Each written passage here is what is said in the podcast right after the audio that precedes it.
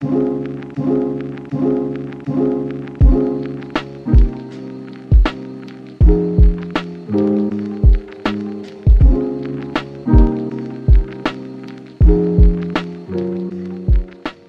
up, y'all, and welcome back to another episode of the Resilient Body Podcast. I'm your host, Dr. Arneka, the not so typical chiropractor, and today we're talking about what to do if you shift in your squat. Okay? Today's episode is inspired by some patients I've been seeing this in during their movement assessments in the office. They all had different reasons why they shifted, which we determined through that assessment, and that led us to figure out exactly where we needed to start and what we needed to include in their own individualized daily movement routine. All right. So, if you're someone who's experiencing any shifting to one way or the other when squatting, this episode is for you. We're going to talk about the reasons why you could be shifting. We're going to talk about the muscles that are involved. And of course, I'm going to leave you with some movements that you can add into your movement routine and see what works best for you. All right. So, let's get started. First things up reasons why you could be shifting. There are a plethora, but let me tell you about some of the main ones that I see. Okay, uh, first thing up, these are in no specific order, but um, ankle mobility. Your calf and your ankle play a role in you sitting in the bottom of your squat. If you have a tight left calf, for instance, or maybe you have limited ankle mobility in that left ankle, which we can determine through an assessment, then most likely when we go down into a squat, we're going to shift away from that left ankle because we don't have the mobility or the lengthen in the calf muscle to get that ankle mobility to allow you to sit comfortably in the bottom of your squat. Sitting in the bottom of your squat involves our ankles to be able to be that fully mobile. It involves our hip having to be able to be externally rotated and have the mobility for us to sit in that position. So, ankle mobility is one reason. I already kind of talked about the second one, but let's bring it more to light. Hip mobility plays a role. Now, we are talking about we could have some issues when it comes to external rotation of the hip, meaning when our knee is facing more outward, okay? Think about what the bottom of a squat looks like. Our knees are forward a bit over our toes. They're facing outward so that we can actually sit in the bottom of that position. If your hip cannot externally rotate, then we are going to be limited when you're trying to descend or go down into that squat. Okay? If you are a person that you notice um, that one hip doesn't open up as good. So think about most people sit in like a butterfly stretch or um, they do a lot of pigeon.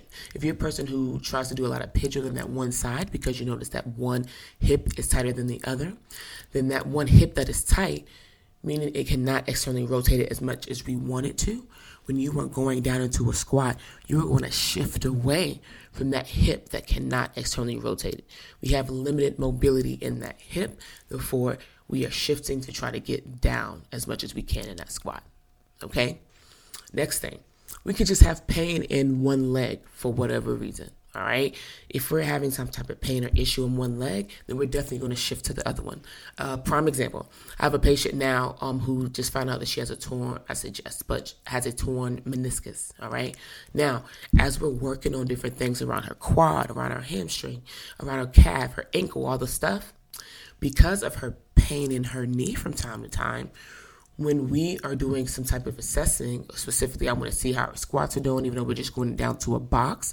I am seeing if she's shifting. It has definitely gotten better over these three months that we've been working together, but you can tell that she was shifting away from her knee pain. Had nothing to do with her ankle mobility. It was still great. Nothing to do with her hips. Her hips move well, but it was that knee that was still healing from that meniscus. Now, we can also have muscular imbalances from side to side. Now, we're going to talk a little bit more later about what muscles are involved and which ones need to be lengthened, which ones need to be strengthened. But depending on what you have going on side to side, we can also be shifting based off of that. Last but definitely not least, let's talk about the foot. Foot stability matters, and what is happening in your foot as you're going down into a squat matters. The first thing I have patients do when they come into the office is I have them take their shoes off, and we're doing everything barefoot because your shoes alter what is happening in your foot. All right, and I need to see it barefoot. So, a couple things I'm looking at when it comes to their feet during squatting, and reason why maybe they're shifting to one side over the other. We could have one foot collapsing so maybe we're falling more pronated in. And because of that, now our knee is coming more midline. And we talked about earlier how we need our knee to be pointing outward to give that more externally rotation of the hip. If we are that person that is dealing with one foot not being as strong, maybe we're flat footed, our arches in as well, we're pronating or collapsing in, that means that we're going to be shifting from that side because our foot is coming in, our knee is coming in, that entire right leg is not going to be able to get down into the bottom of that squat. So, what is happening in your feet matters. Pay attention to see if you're collapsing. Pay attention if your toes are coming up off the floor or you're doing really intense toe gripping to the floor because our foot muscles aren't working like we should. Make sure that you see what is actually happening at the bottom, at the foundation of that squat, which is your feet. Okay, so just to run through that list real quick, we talked about ankle mobility, hip mobility, we talked about muscular imbalances, and we also talked about foot stability. All those could be issues until why you are shifting in your squat. Okay, now let's move on to what muscles are involved. Now, when it comes to these muscles, there are certain ones that we actually need to lengthen, and there's actually ones that we need to strengthen. Okay, now some of the main muscles that I address when I notice that someone is shifting in their squat, I check out their TFL, I check out the IT band, and their adductors, specifically on the side that I already see that shift going to. That lets me know that those muscles are tight and that we need to work on specifically lengthening those. Okay. So if you're someone, if you notice that, which, um, if you are shifting, let's say you're shifting to the right side, I want you to check out that TFL and the IT band. Are you noticing that that right IT band always feels tight? Are you noticing that the inner thigh of that right side, your adductor feels tight? Are you someone who experiences groin strains frequently? I know for me, and I wish I would have known this back at that time, but in high school playing basketball, every season I pulled my groin. To me, it was like, oh, it's not the season yet, and we're not going through conditioning yet if I have not pulled my groin. Now that I'm older, I realize that I think it was a lot to do with my hips, but also my feet. Because I have flat feet, I wasn't told to work on my arches, all the things. I was given orthotics, and it actually made my feet worse than what they should have. So, something that I noticed is something that I was I was always um, dealing with were groin strains. So if you're someone who you're noticing that frequently, that's something that you do it when maybe you're trying to ramp up on exercise, maybe you're running more, maybe just any type of activity, that's something that we need to address. Okay. Now, the muscles on the opposite side, the side that you're not shifting to, I tend to check out like some of those external rotator muscles. You know, we talked about how the hip needs to be able to externally rotate in order to sit in the bottom of that squat. So, like our piriformis, some of the muscles that you hit when you're doing those figure four stretches or those pigeon stretches, we hitting some of those. And also checking out the hamstrings. Okay. Now, once we've worked on lengthening those muscles, let's strengthen the ones we need to. So maybe we've used a foam roller, the cross ball, dynamic stretching, you know, any type of things like that to make sure that we lengthen those muscles. Now we need to work on the ones that actually to help us sit down into that squat. So we're going to work on some glute med things. That means that we need to work on stuff side to side or just lifting one leg up and more away from the body to get those muscles activating. And then we need to work on the opposite side, inner thigh. Okay, making sure that we are addressing both of those because they work together, keeping our hips level, keeping everything where we need it to be in order for us to ascend equally, da- descend equally down to the bottom of the squat. Now, because we talked about muscles, I'm to go ahead and hop into the movements that are to help, okay? Now, we're going to do a little bit of a side bridging with clamshell to make sure that we're turning on that glute medius. All right.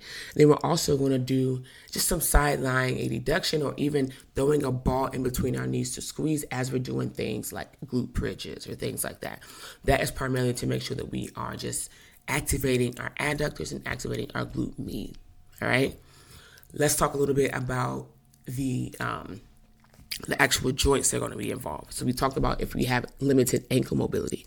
I'm going to tag a video in here that's going to show you how we can increase the ankle mobility using a band and also using some weight, okay? Because we need to increase what's happening in that joint, all right? Next, we also talked about the hip joint and how we need it to externally rotate.